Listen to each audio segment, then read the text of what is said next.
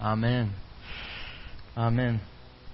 Euh, Sylvain, c'est-tu vrai que ça faisait 14 ans, ou c'était une joke, vraiment 14 ans qu'on n'avait pas chanté ce chant-là? Dans le temps que j'étais jeune? 14 ans et deux mois, ok. Chers amis, je vous invite à tourner sans plus tarder dans, votre, euh, dans la Bible, la version numérique ou la version papier. Euh, dans la Bible, euh, au, au, chapitre 21 du livre des Actes des Apôtres. On poursuit notre série sur les Actes des Apôtres. Vous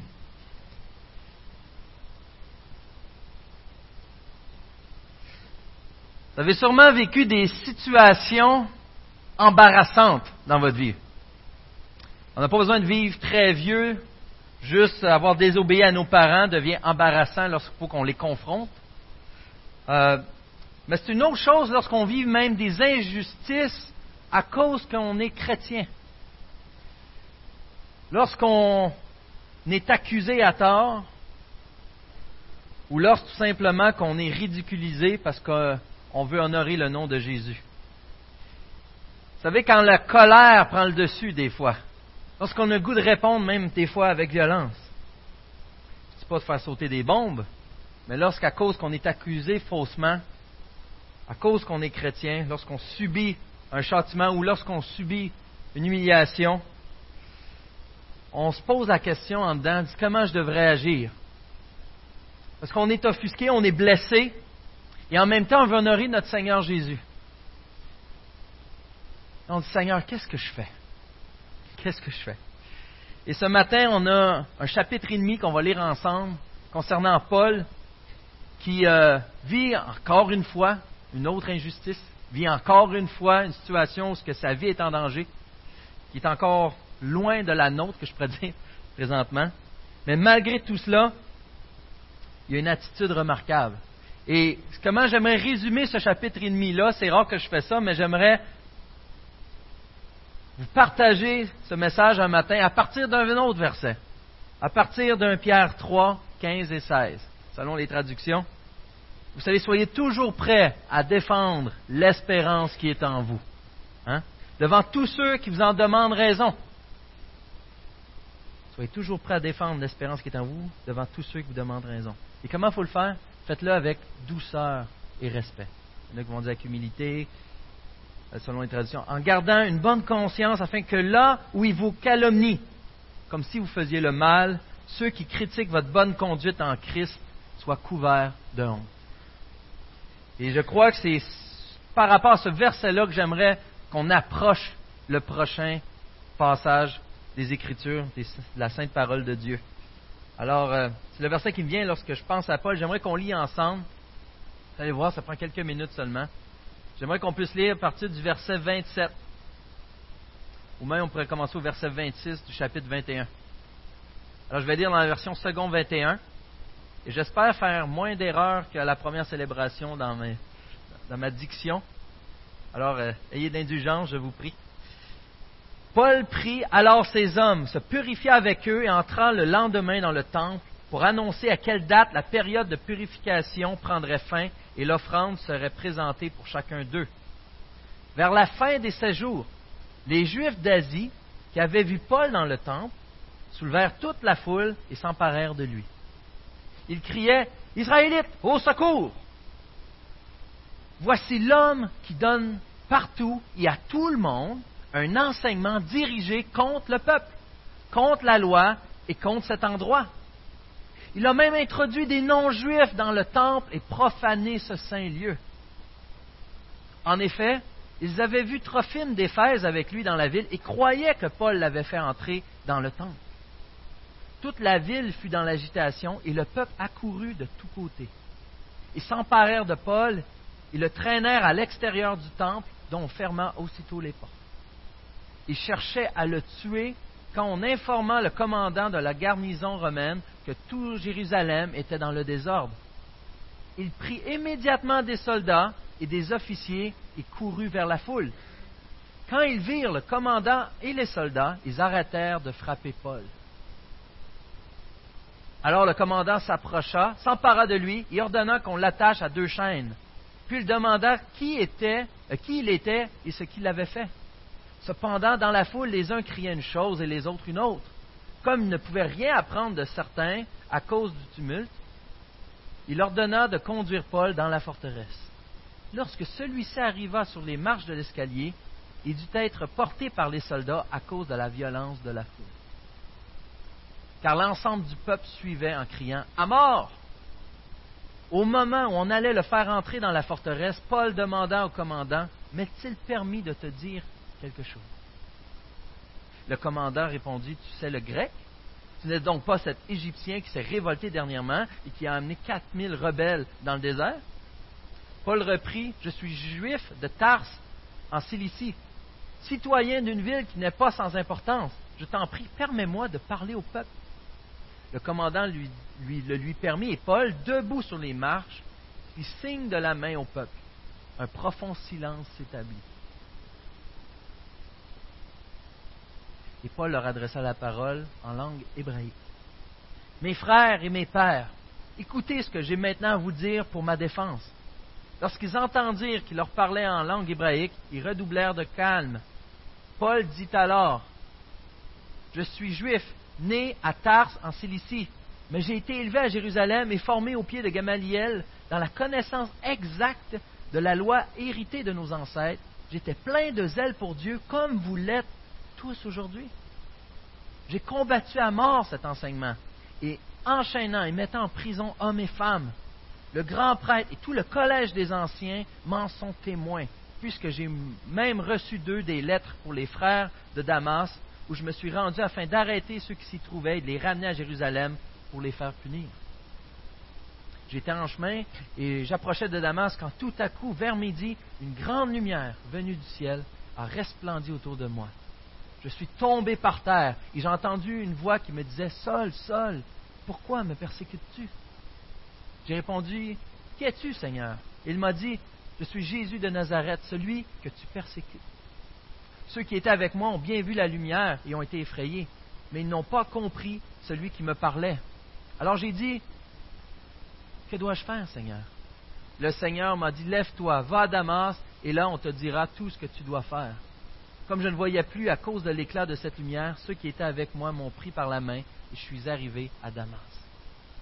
Or, un certain Ananias, un homme pieux, fidèle à la loi et estimé de tous les Juifs qui résidaient à Damas, est venu me trouver. Il m'a dit, Seul mon frère retrouve la vue. Au même instant, j'ai pu le voir. Il a ajouté, Le Dieu de nos ancêtres t'a destiné à connaître sa volonté, à voir le juste et à entendre les paroles de sa bouche, car tu seras son témoin devant tous les hommes de ce que tu as vu et entendu. Et maintenant, pourquoi tarder? Lève-toi, sois baptisé, sois lavé de tes péchés en faisant appel au nom du Seigneur. De retour à Jérusalem, comme je priais dans le temple, je suis tombé en extase et j'ai vu le Seigneur qui me disait Dépêche-toi, sors rapidement de Jérusalem, parce qu'ils n'accueilleront pas ton témoignage à mon sujet. Et j'ai répondu Seigneur, ils savent bien que j'allais de synagogue en synagogue pour faire mettre en prison et fouetter ceux qui croyaient en toi. De plus, lorsqu'on a versé le sang d'Étienne, ton témoin, j'étais moi-même présent approuvant son exécution et gardant les vêtements de ceux qui le faisaient mourir. Alors le Seigneur m'a dit, Vas-y, car je t'enverrai au loin vers les non-juifs. La foule l'avait écouté jusqu'à ces mots. je vais répéter le dernier. Alors le Seigneur m'a dit, Vas-y, car je t'enverrai au loin vers les non-juifs. Et la foule l'avait écouté jusqu'à ces mots, jusqu'à non-juifs. Mais ils se mirent alors à crier Faites disparaître de la terre un homme pareil. Il n'est pas digne de vivre. Ils poussaient des cris, jetaient leurs vêtements et lançaient de la poussière en l'air. Le commandant ordonna de faire entrer Paul dans la forteresse et de procéder à son interrogatoire par le fouet, afin de savoir pour quel motif il criait ainsi contre lui. Alors qu'il l'attachait avec des courroies, Paul dit à l'officier qui était présent Avez-vous le droit de fouetter un citoyen romain qui n'est pas même condamné à ces mots, l'officier allait avertir le commandant en disant Attention à ce que tu vas faire, car cet homme est romain. S'approchant de Paul, le commandant lui demanda Dis-moi, es-tu romain? Oui, répondit-il. Le commandant reprit C'est avec beaucoup d'argent que j'ai acquis ce droit de citoyen. Quant à moi, dit Paul, je l'ai de naissance. Aussitôt, ceux qui devaient procéder à l'interrogatoire se retirèrent, et le commandant eut peur en prenant conscience que Paul était romain et qu'il l'avait fait enchaîner. Parole de Dieu, chers amis, permettez-moi juste de prier avant de continuer. Mon cher papa, il n'y a aucune, aucun des mots de ta parole qui est inutile, qui retourne à toi sans effet. Puisses-tu nous bénir encore une fois, Seigneur, bénis tes enfants dans cette assemblée afin qu'on puisse t'adorer à travers ce texte, à travers ma bouche, Seigneur Dieu. Et je te prie, Seigneur, de mettre un fardeau sur ceux qui ne te connaissent pas. Viens les sauver, grand Dieu. Seul toi peux le faire par ton Esprit Saint. Alors bénis-nous dans ta présence ce matin. En Jésus-Christ que je te prie. Amen. Alors, c'était un long texte que nous avions ce matin. Je trouve ça important lorsque c'est pas trop long, on n'avait pas dix chapitres à lire, qu'on lit en entier la parole de Dieu. Et il y a beaucoup de détails qu'on ne pourra pas couvrir dans la demi-heure qu'on a ensemble. Cependant, j'ai quelques explications. Euh, rapidement, on voit que Paul ici donne son, pour une deuxième fois dans le livre des Actes, nous a rapporté son témoignage. La première fois au chapitre 9, si je ne me trompe pas. Il va revenir pour une troisième fois euh, au chapitre 26. Et à chaque fois, il apporte des éléments différents on comprend davantage ce qui lui est arrivé. Mais je ne ferai pas toucher à ça ce matin non plus. Il y a des choses importantes à comprendre. Pourquoi, à la fin, les Romains, entre autres, ils ont peur, après avoir attaché Paul comme pour le fouetter, pourquoi ils ont peur maintenant qu'ils savent qu'il est citoyen romain? Citoyen romain, un juif citoyen romain, c'était quand même rare. Et lui, il était de naissance, contrairement au chef romain qui, lui, avait dû payer et euh, les commentaires disent jusqu'à un an de salaire pour acquérir la citoyenneté romaine. Et lui, il était de naissance. Et absolument ce que tu faisais à subir comme souffrance à un citoyen romain, tu le mangeais toi aussi. Et c'était pire que ça, tu n'avais pas le droit de faire ce genre de choses à un citoyen romain. Tu n'avais pas le droit sans d'abord passer par un procès. Et en plus, il y avait des privilèges comme la crucifixion. Jamais un citoyen romain aurait pu être crucifié. Il y avait des genres de morts qui n'étaient pas permis non plus. Être citoyen romain, c'était tout un privilège. Et ça nous fait comprendre d'ailleurs pourquoi tout le monde s'est retiré après. Oups, oh, on a fait une erreur. On a fait une erreur. Il y a plein de choses comme ça qu'on pourrait expliquer tout au long du texte, mais malheureusement, ça va vous mettre en contexte des choses pour ce qu'on va arriver plus tard. Donc je vous rappelle le verset que j'aimerais joindre à ce texte. Soyez toujours prêts à défendre l'espérance qui est en vous. Et faites-le comment? Avec douceur et respect. Faites-le avec douceur et respect. Euh, soyez toujours prêts. Paul ici se fait faussement accuser. Vous êtes d'accord? Faussement accusé. Concernant premièrement son enseignement. On dit dans le fond, verset 28, et ce qui suit, c'est, il, est contre les Juifs, dans le fond. On comprend mieux sa défense après. C'est comme, c'est, il est contre les Juifs. Il, il, enseigne des choses, il enseigne que Moïse n'est pas important, il enseigne plein de choses. Et en plus, deuxième accusation, ses actions sont mauvaises. Il introduit des non-juifs dans la section privilégiée du temple. Vous savez, au temple, les non-juifs avaient accès, mais il y avait un mur de quatre pieds et demi qui séparait dans le temple la partie où seuls les juifs pouvaient se rendre. Il y avait un écriteau, et sur cet écriteau qui était inscrit en latin, et j'allais dire et en romain, mais en latin et en grec, c'était clairement indiqué que c'était au prix de ta vie si tu franchissais cette ligne. Et d'ailleurs, les Juifs n'avaient aucun pouvoir de vie ou de mort sur quelqu'un. Les Romains qui était en autorité dans la place. Sauf dans cette partie du temple. Même si un Romain rentrait dans cette partie du temple, c'est la seule place qui était convenue que c'est les Juifs qui avaient le pouvoir de vie ou de mort. Donc ici, en accusant ces choses de Paul, ils avaient le droit d'en venir à sa vie. Surtout à celle de Trophime, si Trophime avait entré. Mais c'est des fausses accusations. Paul fait face à des mensonges, à des présupposés qui sont tout simplement pas vrais et regardez les conséquences de ces mensonges. Lorsque le, commandant euh, euh, romain arrive près de Paul, sa vie ne tient qu'à un fil. Il a été battu sévèrement. Il en voulait à mort à cet homme.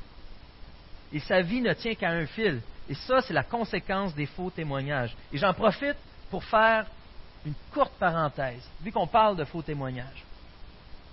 Vous savez, on est habitué d'entendre, nous aussi, il ne faut pas faire de faux témoignages, euh, mais il y, a, une manière qu'on le fait que j'entends par rapport à notre réaction, par rapport à ce qui se passe dans les médias, par rapport à ce qui se passe dans des situations particulières face à quelqu'un. Et on a une manière, nous, je crois, de contribuer non seulement à la médisance, mais même à mentir des fois aux faux témoignages. On s'emporte très vite.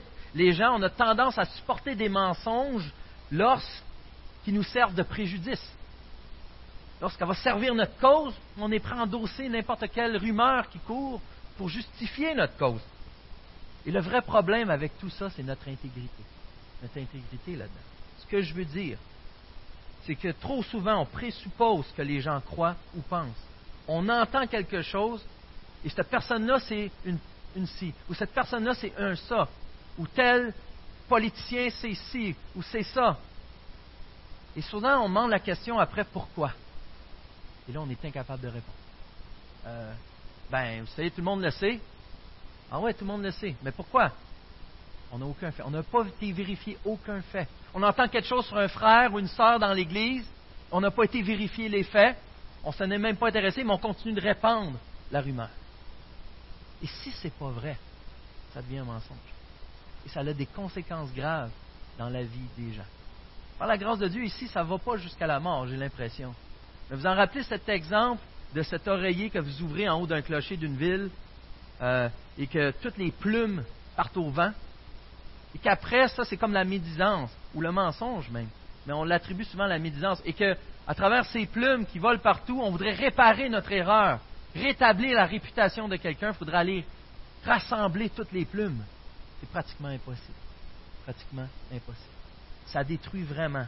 C'est à prendre au sérieux de ne pas mentir. Fin de la parenthèse. Ce qui est drôle, c'est que Paul, drôle, façon québécoise de dire les choses, mais Paul venait au temple pour se purifier. après la discussion qu'il a eue avec Jacques, avec d'autres anciens, il a été proposé de compléter son vœu, d'aller au temple justement pour faire taire certaines rumeurs et, d'aller se purifier au temple. Mais allant au temple pour se purifier, il est maintenant accusé de le salir, de le profaner. Incroyable. Non seulement il est accusé, mais en plus il est battu pour cela. Et que fait Paul dans telle situation? Il est prêt à défendre l'espérance qui est en lui. Malgré la situation, il est prêt à donner son témoignage et pointer vers son Sauveur. Lui donner la gloire, malgré une situation si pénible. Vous savez, ça nous arrive à nous aussi d'arriver dans une foule et d'être euh, malmené par elle. Des fois, notre foule se retrouve plus à trois ou quatre personnes qu'une ville complète. Et euh, l'exemple que je pourrais avoir, c'est autour d'une machine à café au travail, où ce que vous êtes exposé face à, vos convictions ou face à honorer l'honneur, dans le fond, honorer Jésus-Christ. Vous êtes obligé de témoigner. Vous êtes humilié à cause de ça. Des fois, c'est un, dans le temps des fêtes à Noël, vous vous retrouvez avec la famille. Il y, a, il y a des choses qui se disent ou qui se font. Vous êtes confronté à cela. Vous connaissez, vous reconnaissez, on sait c'est quoi ce sentiment d'humiliation, ce sentiment d'être confronté et de ne pas avoir le contrôle sur la situation. Je crois qu'on est appelé à se rappeler qu'il faut être toujours prêt à défendre l'espérance. Ça demande de se préparer, ça demande d'avoir un, un, plan de match, ça demande d'être sur nos aguets, de voir les choses venir et d'être prêt à réagir en fonction. Mais comment agir dans cette situation-là? Et c'est là que le reste de verset nous dit avec douceur et respect. Avec douceur et respect. Ce qui est quand même dur dans ces situations-là. Avec douceur. C'est-tu difficile de répondre avec douceur? Vous savez, quand quelqu'un vous agresse ou vous accuse injustement, des fois c'est même mal perçu de répondre avec douceur, de répondre avec un calme. Et la personne pense que tu le niaises, que, tu fais exprès. Ah oui, là, tu, fais ton, là. Non, non, écoute, écoute. Euh, euh, on s'est mal compris sur quelque chose. J'aimerais juste te demander. Et là, l'autre s'enrage encore plus. On a tendance à faire ça aussi lorsqu'on accuse quelqu'un. Mais Paul, dans cette situation-là, où ce que sa vie est en jeu, garde le calme. Il trouve la paix, malgré la situation. Et garde une douceur envers ceux qui l'entourent. Garde l'amour il y a un amour qui vient directement de Christ. Christ lui-même fut accusé. Il fut faussement accusé, mais choisit un malfaiteur à sa place. Il fut giflé, tout comme Paul. Et Donald nous a fait euh, la semaine passée un peu des comparaisons. Il y a eu cinq procès comme Jésus. Et il suit vraiment les pas de son maître. Et Jésus n'a pas répondu avec colère à cette situation-là. Il a toujours répondu avec douceur lorsqu'il répondait.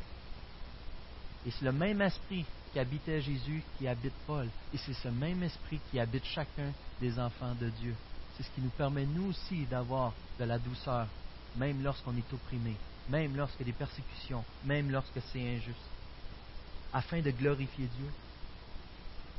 Et souvent, un des problèmes qu'on a lorsqu'on lutte avec la colère, ou lorsqu'on lutte avec le désir, même des fois, de redonner deux, trois claques à l'autre personne,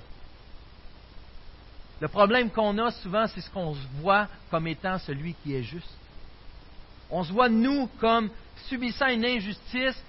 Jamais, comment quelqu'un aurait pu oser faire ça envers nous? On oublie d'où on vient. On oublie d'où qu'on part. On oublie que moi-même, je blasphémais le nom de Dieu. Moi-même, j'étais celui qui riait de ma mère lorsqu'elle allait à l'église, qu'on attendait dans la voiture. Et je disais, dans cette secte-là, je ne comprenais rien avant que le Seigneur vienne me rencontrer. Ce n'était pas sur le chemin de Damas, puis je n'ai pas vu de lumière. Mais le Seigneur a très bien parlé par sa parole. Et j'ai pu me repentir. J'oublie d'où ce que je pars. Et lorsqu'une injustice m'est faite, faut pas que j'oublie. Faut pas que j'oublie que je ne suis pas au-dessus des autres. Les Juifs ici accusaient Paul. Ils voyaient les non-Juifs comme des chiens, littéralement.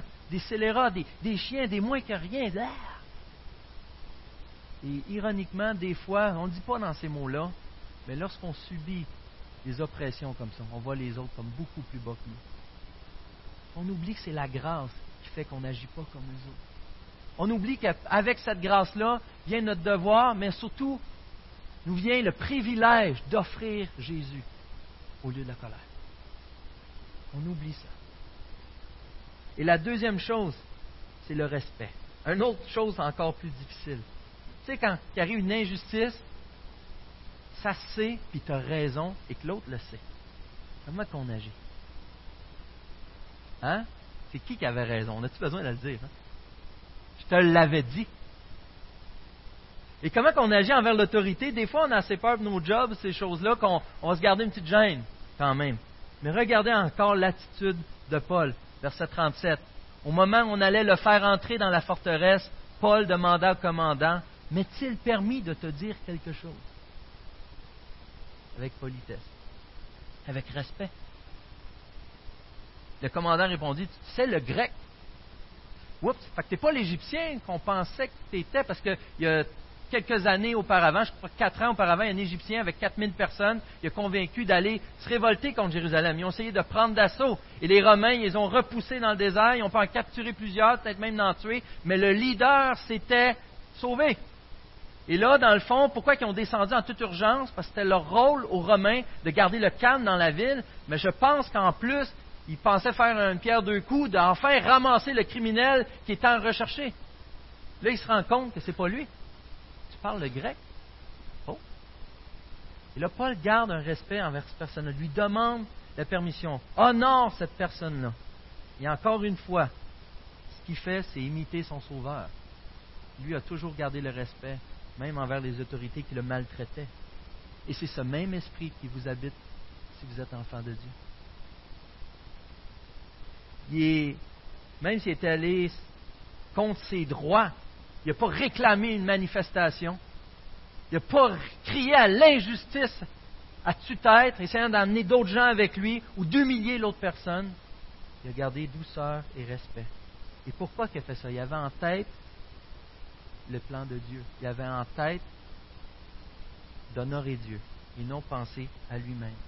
Il y a une autre chose, il y a une autre chose qu'a fait Paul, qui n'est pas mentionnée nécessairement dans le texte, mais qui est évidente.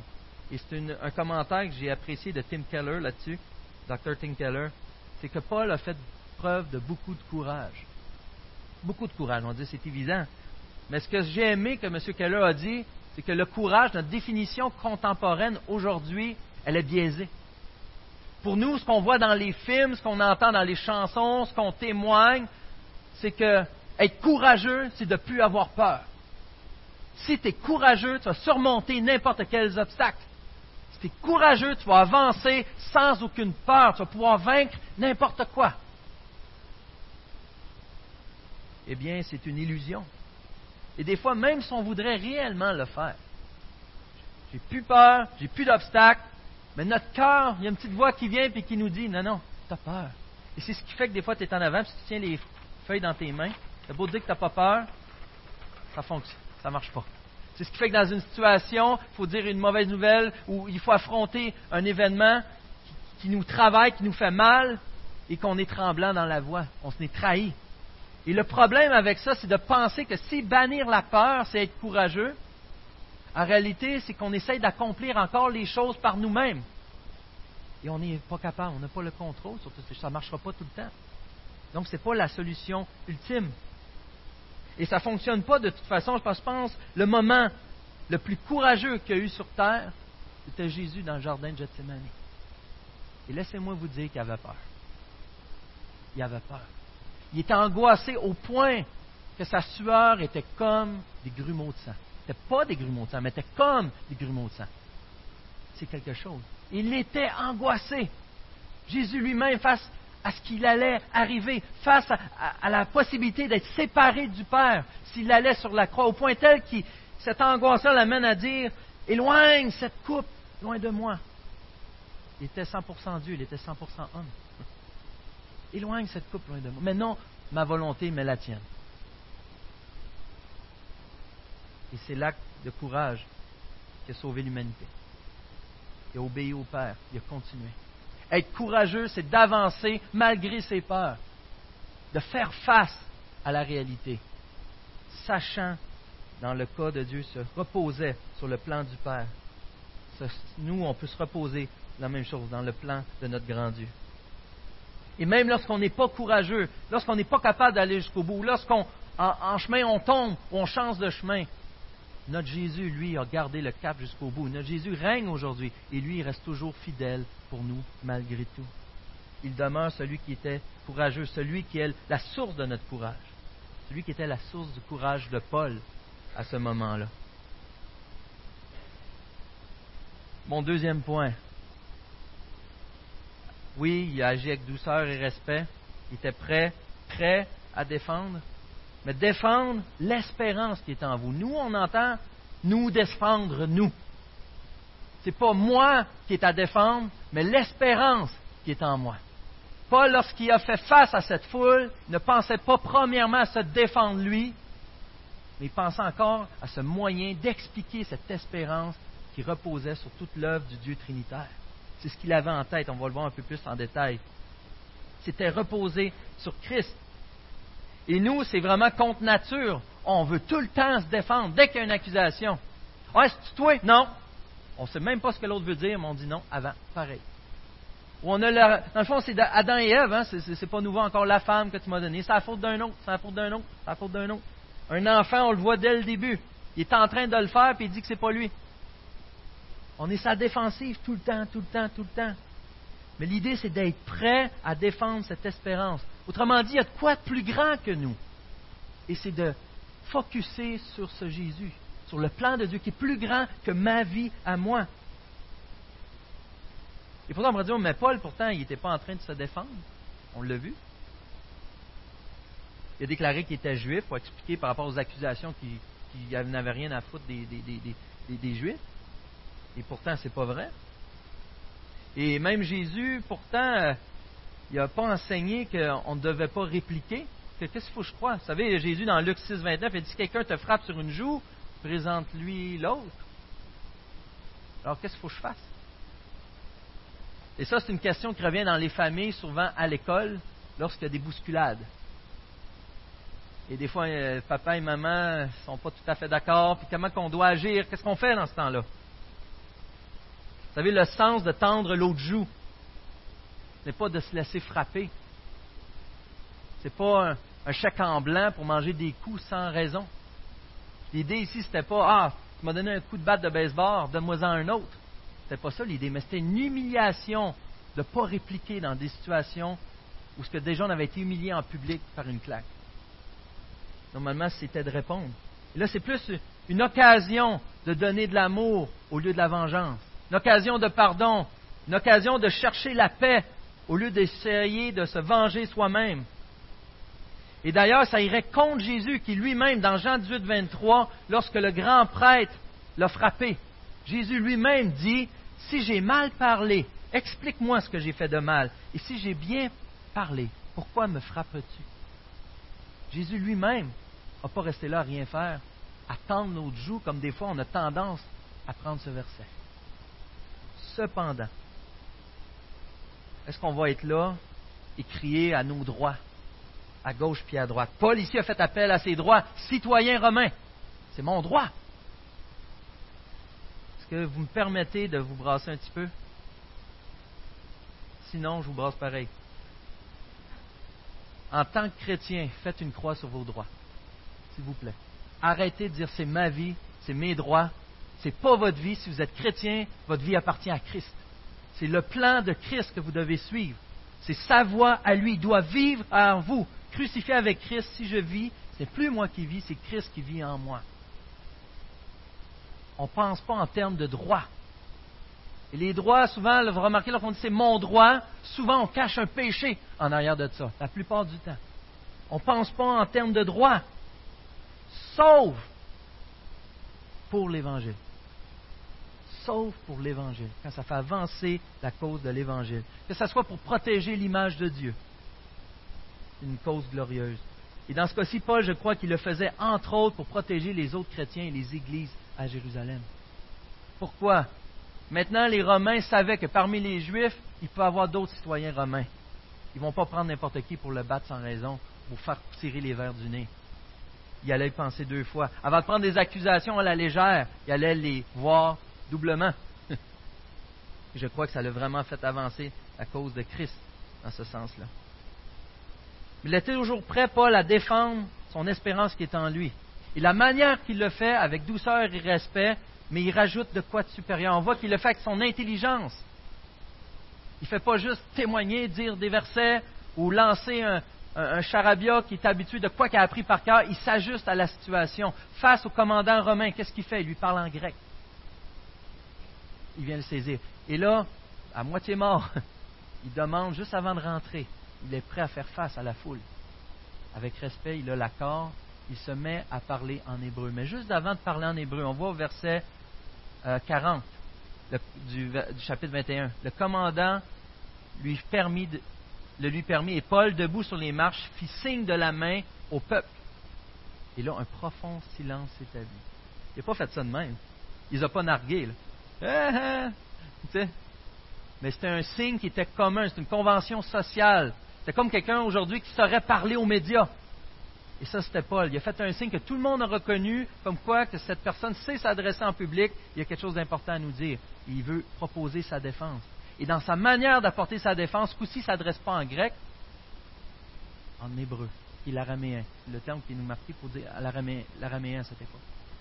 Et ce qui est spécial, c'est que la majorité des Juifs venaient de la diaspora, donc ils avaient été dispersés. Et ils ne maîtrisaient pas l'hébreu à 100% non plus. Donc, ils devaient eux-mêmes se concentrer pour bien entendre ce que Paul disait. Ça explique davantage le silence. Et là, en plus, Paul, selon la grâce, la sagesse que Dieu lui a donnée, commence à, donner son pedigree. Il était solide, très solide. Gamaliel, il était super reconnu. C'était le meilleur enseignant. Il était super reconnu. Et là, quoi? C'est un élève de Gamaliel. Il était un zélé. Il a même reçu des lettres des anciens du Sanhédrin pour aller pour la cause que vous défendez. Là, il se fait passer pour un juif à 100%. Son CV, il est incroyable. Même Ananias est un juif très, très, très apprécié et reconnu. Tout est en la faveur de Paul. Jusqu'au moment où ce qui ramène la situation, pourquoi il a été mis à mort, c'était qu'il avait mis un non-juif. Et là, il ramène non-juif. C'est ma mission. On voit qu'à travers son témoignage, il ne prend pas le temps de regarder juste à lui, il dirige les choses pour amener à sa conversion, pour amener ça vers Jésus-Christ. Amener ça vers Jésus-Christ. Quitte, encore une fois, à peut-être n'en payer de sa vie. Quelque chose. Il faut que Jésus soit grand. Mais Jésus est grand. Jésus est grand. Reprenez votre exemple de la machine à café. Ce pas des situations faciles. Ou ce que vous vous retrouvez dans un party de Noël vous avez à défendre cette espérance qui est en vous. ayez confiance à votre grand Dieu. La première chose à faire, c'est tout simplement donner votre témoignage. Vous êtes les mieux placés pour savoir ce que Dieu a fait dans votre vie, mais donnez votre témoignage de manière à pointer vers le héros, qui est Jésus-Christ. Pointez vers le héros.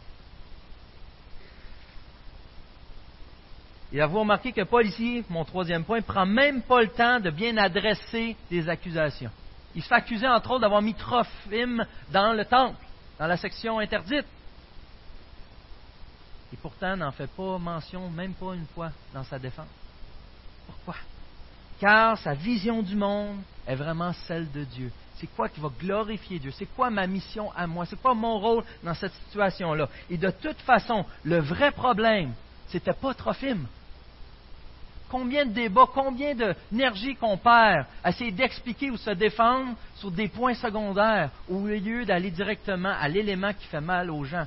Si quelqu'un entend parler de ce que le Dieu Trinitaire a fait, ce que le sacrifice de Jésus a donné, offre au monde, que, Jésus sauve, que l'Esprit Saint, étant sauvé, vient nous habiter, qu'on peut maintenant glorifier d'une manière que Jésus le faisait, Dieu le Père, lorsqu'on entend cela, ou on plie les genoux, ou on veut rien savoir, ou on est rebelle. On peut être rebelle de plusieurs manières, très, très, très avec violence, on peut être passif, mais c'est un ou l'autre. C'est un ou l'autre. Et la cause de tout cela va faire pencher l'opinion, c'est Christ. La cause ultime, c'est Christ. Vous en rappelez, vous pouvez parler de Dieu tant que vous voulez, ça passe bien. Amenez Jésus-Christ. Il y a des problèmes. C'est tout le temps. C'est là que les problèmes arrivent. Les gens se sentent condamnés automatiquement ou les gens ont des questions. Ça ne donne rien de tout rapporter à soi-même. Moi, Dieu m'a fait ça, j'ai ça, j'ai ça. Ce n'est pas vous qu'on a besoin d'entendre, c'est Jésus-Christ. C'est la parole de Dieu qui sauve. C'est la parole de Dieu qui est puissante. Ce n'est pas mes paroles. C'est ce qui reflète la parole de Dieu. C'est Dieu qui sauve. Son témoignage à Paul pointe vers Jésus. Il ne cherche pas à dire combien il est plus heureux depuis qu'il a connu Jésus. Il ne cherche pas à dire à quel point il est une meilleure personne. Même souvent, son témoignage, c'est de montrer à quel point il était grave, qu'il est pécheur. Il ne cherche pas à définir à quel point il a la paix propose Jésus-Christ. Ça pointe vers Jésus-Christ. En passant par le contexte qu'il a avec les Juifs, il va vers Jésus-Christ. Jésus, son autorité. Et nous aussi, dans notre témoignage, on peut dire les choses. Jésus m'a montré, ah, j'ai pas eu de lumière, mais il m'a montré dans sa parole sa vérité. Il est Dieu. Il m'a montré à quel point mon cœur était à quel point que je voulais être Dieu, à quel point que je pensais que j'étais digne d'être Dieu, à quel point je pensais que j'étais juste, à quel point je pensais que j'étais parfait, à quel point, à quel point, à quel point mais que lui seul l'était, et que lui qui était parfait. La Bible me dit qu'il est mort pour moi. Vous n'avez même pas besoin de prendre le blanc. Dites, parlez de Jésus, parlez ce que la Bible dit. Donnez ce qu'il y a de meilleur, ce que la personne a besoin, c'est d'entendre parler de Jésus. Ça euh, vous savez, au, au chapitre 21, au verset 13, Paul dit Je suis prêt non seulement à être emprisonné, mais encore mourir à Jérusalem pour le nom du Seigneur Jésus ça a failli être une prophétie. Bien que ça l'aille plus. Mais à ce moment précis, il avait peut-être pas idée, mais il était prêt. Il avait vraiment la vision du monde, pas centré sur lui, mais sur ce quoi qu'il allait glorifier Jésus-Christ. Donner sa vie pour Jésus était rien. La mort y était un gain. Il savait que ce serait temporaire. Et ce n'était pas juste fuir une situation. Il savait que son espérance était vraie. Et c'est pour ça qu'il la prêchait avec sincérité, il y a quelque chose de dire Jésus est mort pour toi. De prendre le temps de regarder quelqu'un, d'avoir une communication avec lui et dire non, pas compris. La Bible dit Jésus est mort pour toi. Il est mort pour moi. Et de vivre notre relation avec Dieu. Lorsque je vous parle de ma femme, lorsque je parle d'un enfant, vous sentez la passion, sentez l'amour. Des fois, euh, je peux être fâché après un enfant ou peu importe. On communique la relation que j'ai avec la personne. Lorsque vous êtes près de Jésus, ces choses-là se communiquent aussi. qui est impressionnant, c'est que Paul, il dit mes frères et mes pères au début de son discours. Il reprend exactement les paroles d'Étienne au début de son discours. Exactement. Paul était là. Il a approuvé le meurtre d'Étienne. Et ce qui était à l'époque des paroles de blasphème sont devenues des paroles de louange, une manière d'honorer le Seigneur Jésus à travers son propre témoignage. Ça, c'est l'œuvre du Saint-Esprit en lui. Et on voit qu'il va passer à travers toutes les étapes. La mort n'a plus d'emprise sur Paul. Il a été affranchi de la mort. Le cadeau éternel de Dieu. Il y a quoi de plus grand que la mort, plus beau La relation avec Dieu lui-même pour l'éternité. On voit que Dieu a travaillé dans sa vie. On voit que Dieu l'a aussi protégé. J'aimerais terminer avec ça.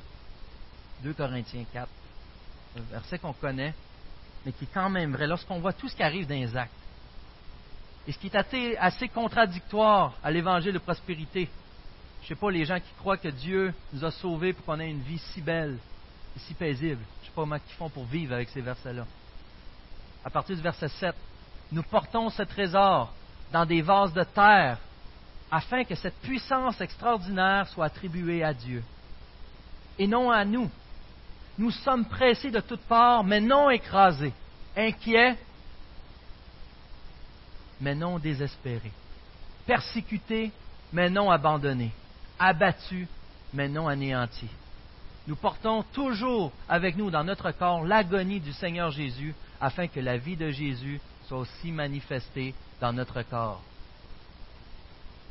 En effet, si nous vivons, nous sommes sans cesse livrés à la mort à cause de Jésus, afin que la vie de Jésus soit aussi, elle aussi révélée dans notre corps mortel.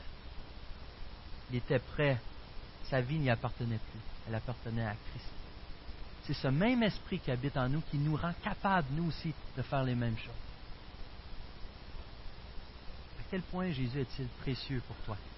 À quel point Jésus est-il précieux pour toi? À quel point espères-tu à son retour? À quel point ta relation avec Jésus est-elle importante? Toute ta manière de vivre ta vie va dépendre de cela. Toute ta vie va dépendre de cela. Je t'invite à aller te réfugier dans celui qui a eu le, courage d'honorer Dieu en tout temps et jusqu'au bout. Parce que c'est lui qui te couvre et qui t'amène en tout temps devant ton grand Dieu. Afin de nous amener, toi et moi, afin d'amener les enfants de Dieu à toujours honorer Dieu le Père. Avoir des, des sacrifices vivants qui honorent Dieu, qui collaborent au plan de Dieu, qui sont utilisés par Dieu lui-même pour lui donner toute la gloire. Soyez toujours prêts à défendre l'espérance qui est en vous devant tous ceux qui vous en demandent raison. Faites-le avec douceur et respect, en gardant une bonne conscience, afin que l'homme même vous calomnie comme si vous faisiez le mal, ceux qui vous critiquent votre bonne conduite en Christ soient couverts de honte. Apportons la gloire à Christ. Apportons la gloire à Christ. Prions.